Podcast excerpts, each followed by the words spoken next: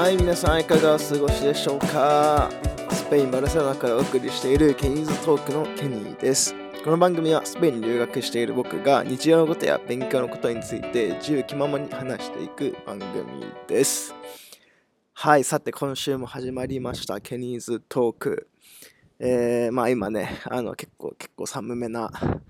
えー、家のテラスからお送りしておりますけども、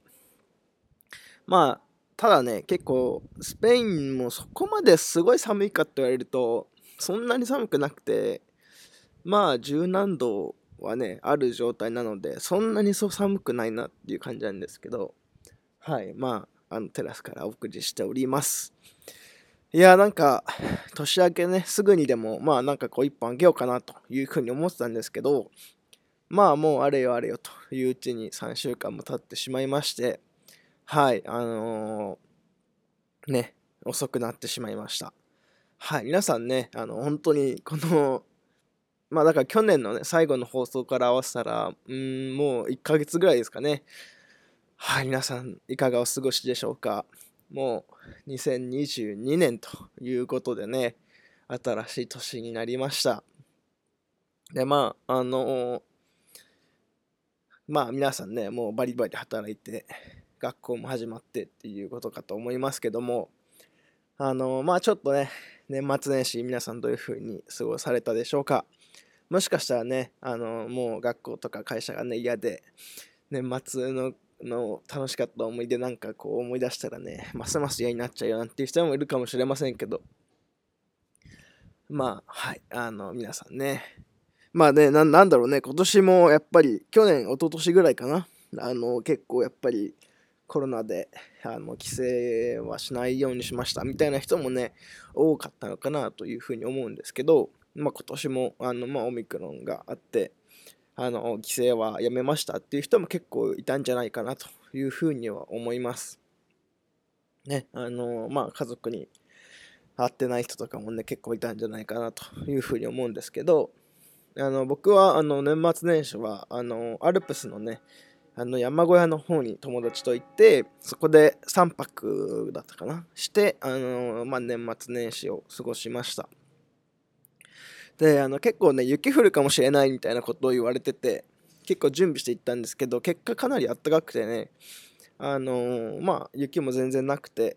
まあ、結構過ごしやすいような感じでした。で、その、まあ、山小屋っていうのもこうハイキングとかねその山登りとかをしてる人が自由に立ち寄ってこう泊まれるみたいなところで、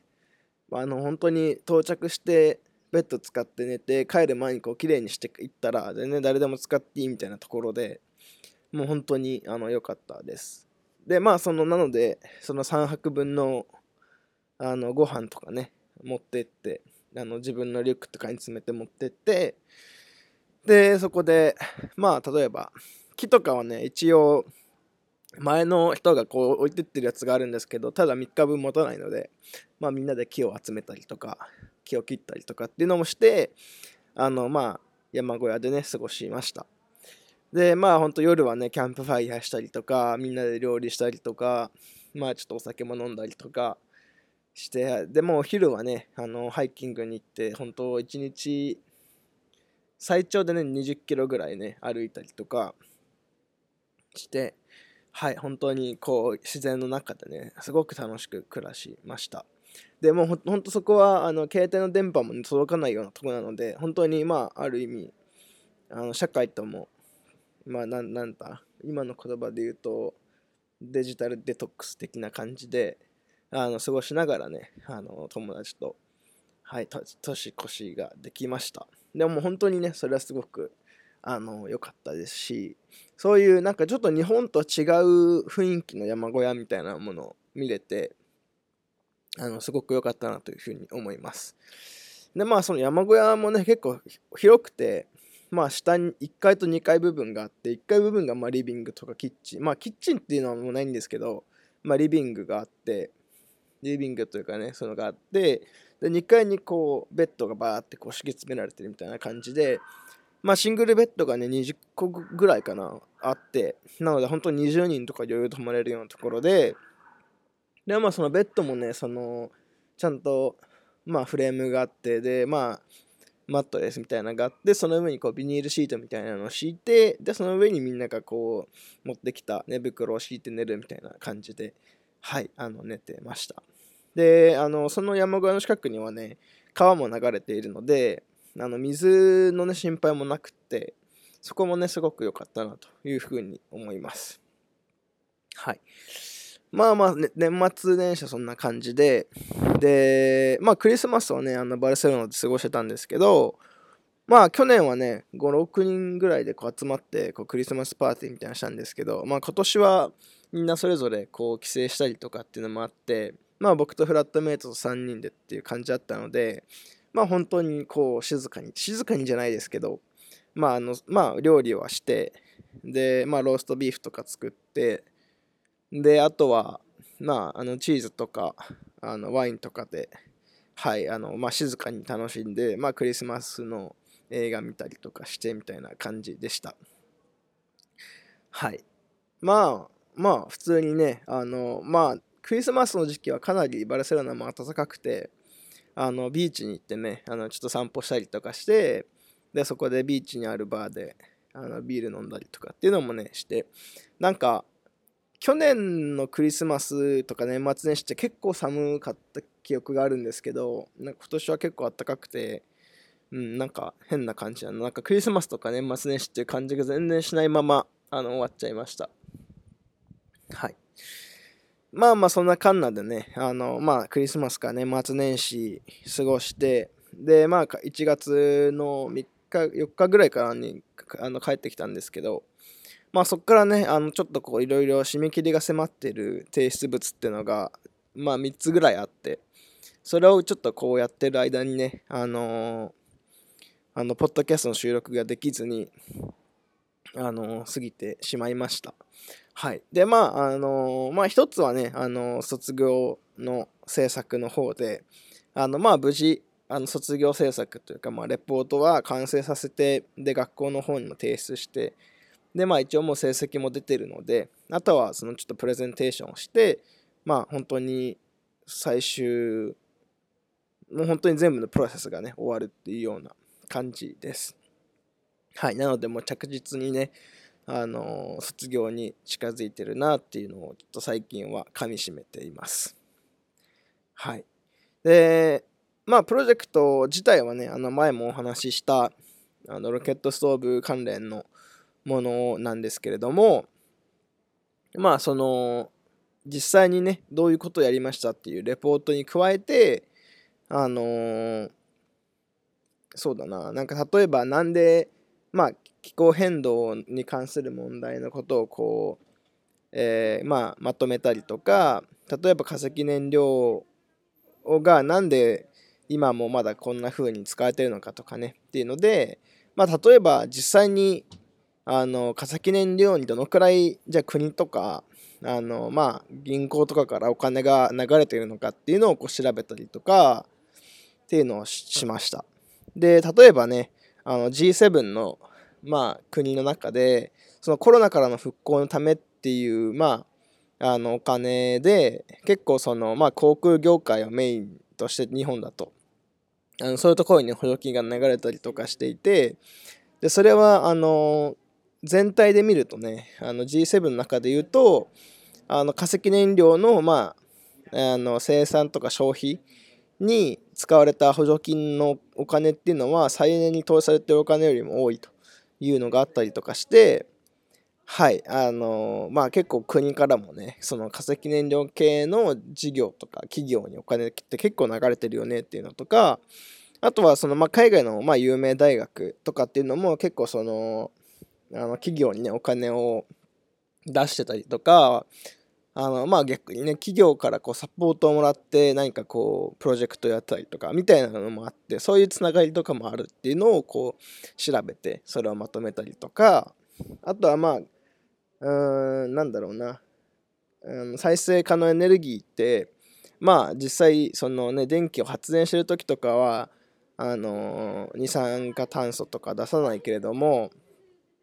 じゃあ実際ねそれを作るとかあのまあ今必要なエネルギーとかっていうのを全部再生で賄うとしたら、それって実際に再生持続可能なのかなみたいなねところで、実際に再生って効率いいのみたいな話とかっていうのもしました。で、あのまあロケットストーブのまあ話をあの前ねポッドキャストで聞いていただいた方はまあ大体どういう内容かっていうのが分かると思うんですけど、まああの本当に特定のまあ地域にもとかねにもよりますけど、あの周りに木があって、その木がにこうアクセスできて、うんで本当にまあ一冬の間ねあの賄うことができるぐらいの間伐材とか、まあ本当自然にあのね枯れて落ちてきてる木とか、あのまあ台風の被害でとか風の被害でとかでこうね木が枝がこう落ちてくるみたいなところだと、あのそれをね乾燥させて薪として燃やした方が熱っていう熱 の, のエネルギーとしてはすごく効率がいいですよっていう話で、でもちろんねその熱を使ってじゃあ電気を使い作りましょうっていう話になると、またその効率って全然変わってくると思うんだけども、その木を燃やした、ね、エネルギーをまあその熱というものをまあ例えばヒーターに使ったりとか料理に使うっていう使い方だと、それが一番効率いいですよというところで、はい、あのまあまあそんな大まかな内容にはなっています。はい、なのでねあの日本に帰ったらね薪ストーブとかね全もう普通に欲しいなと思ってて、ただその問題はねやっぱ薪で、まあ、薪をねわざわざどっかか遠いところから買うっていうのもかなりバカバカしいし、経済的にも環境的にもあんまり良くないので、まあ、本当にそのどういうところに住むかっていうのがまず問題になるんですけどね。うんまあ、あとはやっぱり、まあ、ウッドチップとかもありますけど、ペレットとかねそういうのにこう加工するっていうのもまあちょっとこうエネルギーかかるので、できれば僕は本当にほん、まあ、丸太というかね薪を燃やしたいなというふうに思ってるんですけどね。うん、まあそんな感じで、はいあのー、レポートを書いて、まあ卒業が近づいてきましたということです。はいで、あの、まあ、この、ポッドキャストのね、エピソードのタイトルのところにも書いてあるんですけど、まあ、あの、メインのね、あの、今日のテーマというか、っていうのは、まあ、ちょっとアナウンスなんですけども、まあ、このいちねんはんぐらいね、行ってきたケニーズトークなんですけども、まあ、今後の進路というか、あの、どういう院のね、この学校が終わった後、どういうことするかっていうのがね、ちょっと明確になるまで、少しお休みというか、不定期でのね更新にしようかなというふうに思っています。まあもちろんこのポッドキャストを始めた時はね本当いつも毎回エピソードの最初に言うこのバルセロナに留学している僕があの話しますよってことをテーマにやってて、まああのまあ日常生活のことであったり脱成長のことであったり学校でね勉強したトピックであったりみたいなことを話してたんですけど、まあ、あの次のねその自分の中でのそのライフステージに入って、そこでのこうなんかポッドキャストにしたいテーマがね決まるまであのちょっとねあのまあ定期更新っていうのは止めようかなというふうに思います。はい。でまあもちろんこのポッドキャストの時間ポッドキャストををこう作るにあたっての時間っていうのはかなり、まあ、自分にとっても自分の頭の中を整理したりとか自分のこう考えていることをまとめるっていう意味でもね結構大事な時間だったなっていうのもあるし、あの結構有効活用できたなっていう気もするので、あの今後もねそのポッドキャストを作るとかねそういう自分の考えをまとめる時間っていうのは作りたいなと思ってるんですけど、まあ一旦ねあの日本に帰るまではまあ帰るのかどうかはいまあ帰るまではあのまあもちろんちょっとこっちでまたそのプレゼンテーションを準備したりとかまあいろいろバタバタしちゃうと思うので、はい一旦ねあのまあお休みというかあの定期更新を止めたいなと思います。はい。でまああの今までね本当に聞いてくださった皆さん本当にありがとうございました。まああの脱成長にね興味があって聞いてくれてた人とか、海外生活に興味があって聞いてくれてた人とか、あのまあ単純にね僕がどうしてるかなと思ってこう聞いてくれた人とかねあの様々いると思いますけども、あの本当にあのまあ一人でもねそのリスナーの人がいるっていうことが毎回のあの励みにもなってたので、はい皆さんまたあの戻ってきた時にはねまたあのどうぞよろしくお願いします。はい。でまあトピックもあのね変わらず脱成長とかっていうことで続けるかもしれませんし、もしかしたらねテーマとかも変わるかもしれませんけども、あの僕のね脱成長に対するその思いみたいなところっていうのは変わってませんし、あの皆さんにもねぜひまた今後も脱成長とか、まあなんでねこんなに働かなきゃいけないのかなとか、うん、幸せってなんだろうなとかね、こんな世界作りたいなみたいなことをね頭の片隅にでもねこうずっと置いといて考えてあの言ってもらえればいいんじゃないかなというふうに思います。はい、本当にね皆さんありがとうございました。で今後も絶対ケニーズトークは続けたいなというふうに思っているので、あのまた帰ってくる時までまた皆さん待っていてください。はい、あの本当にねあのいちねんかんはんぐらい本当にありがとうございました。それじゃあまたあの次会える時までまた皆さん元気でバイバーイ。